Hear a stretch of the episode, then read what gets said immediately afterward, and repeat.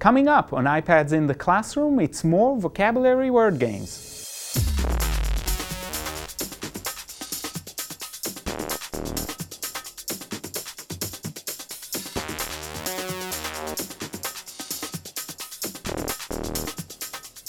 Hi, my name is Guy Trainin and this is iPads in the Classroom from TechEdge. And today we're going to talk about some word games that you can use to teach your students about vocabulary. And these word games do not allow you to select the vocabulary, but they teach very important lessons about vocabulary that you can tap to, especially if kids are working in groups. So let's try the first one. The first one is called Four Pics, One Word. And what this game does is it shows four different pictures, and students, or you, the player, have to find out what this word that is common to all of them is, and they have to spell it correctly, and they get points for it. So, for example, in this case, the common denominator is net. And you get points and you can continue.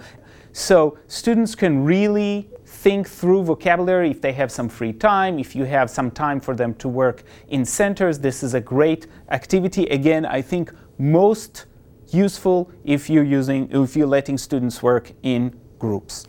The next one that I want to show you is called Psychobabble. And Psychobabble has nothing to do with psychology. It just uses psychology as, as an envelope idea. But really what it is, it's about semantic relationships. So you have a word that is in the center of a semantic web. And as students generate ideas of what words could be connected to these, they show up and the connections become richer and richer. So for example, if you want to uh, connect to the word cream, you can guess that the word milk might be somewhere there.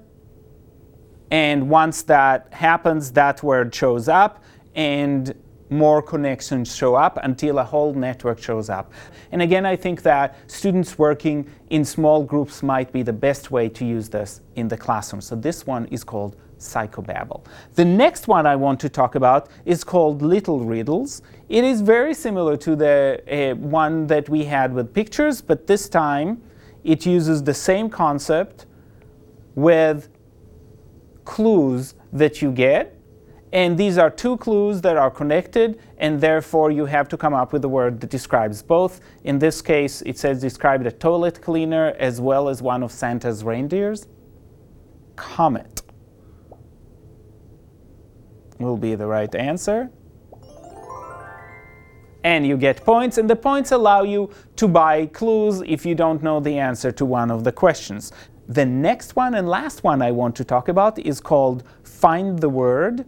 And in Find the Word, what you get is you get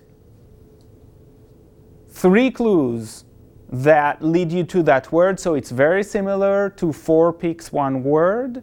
But in this case, all the clues are written down. Again, it goes to multiple meanings, to different levels of knowledge and understanding of words. And this one uh, shows three clues, and if you don't know, you can ask for one more clue. So you can say, um, I would like one more clue, and it adds another clue, and that way students can guess what the word is and uh, get some more points. So they pay this, the principle is that you pay for any extra clues, but then you get some points if you do get uh, the clue correctly.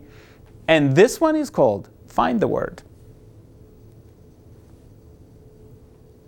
So today on iPads in the Classroom, I showed you four word games that can be used to teach different principles about vocabulary learning. And this is multiple meanings for words, which is a really crucial aspect of word learning and semantic connections. And what we're really trying to do with these games is make kids love vocabulary, be interested in vocabulary, be a little bit even competitive in vocabulary. I think the best mode to do most of these games, because they are they can be kind of tough, is to have kids work in small groups or even bigger groups to really achieve and learn from each other's knowledge. And this is today's show on iPads in the classroom from TechEdge. We'll see you next time.